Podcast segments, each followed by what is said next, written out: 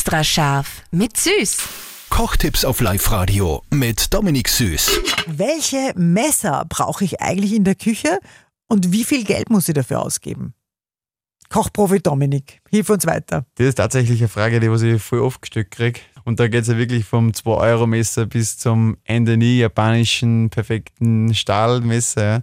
Da würde ich auch sagen, so 30, 40 bis 60 Euro so ein Messer, wenn du da wirklich kaufst, das haltet eigentlich ewig. Wenn du so drei verschiedene Messer hast, vielleicht so ein ganz kleines, ein ordentliches äh, für Gemüse und ein, ein ganz dünnes, feines für das Fleisch zum Beispiel oder auch für Fischfiletieren, dann bist du voll ausgestattet. Ja. Extra scharf mit Süß. Kochtipps auf Live-Radio mit Dominik Süß.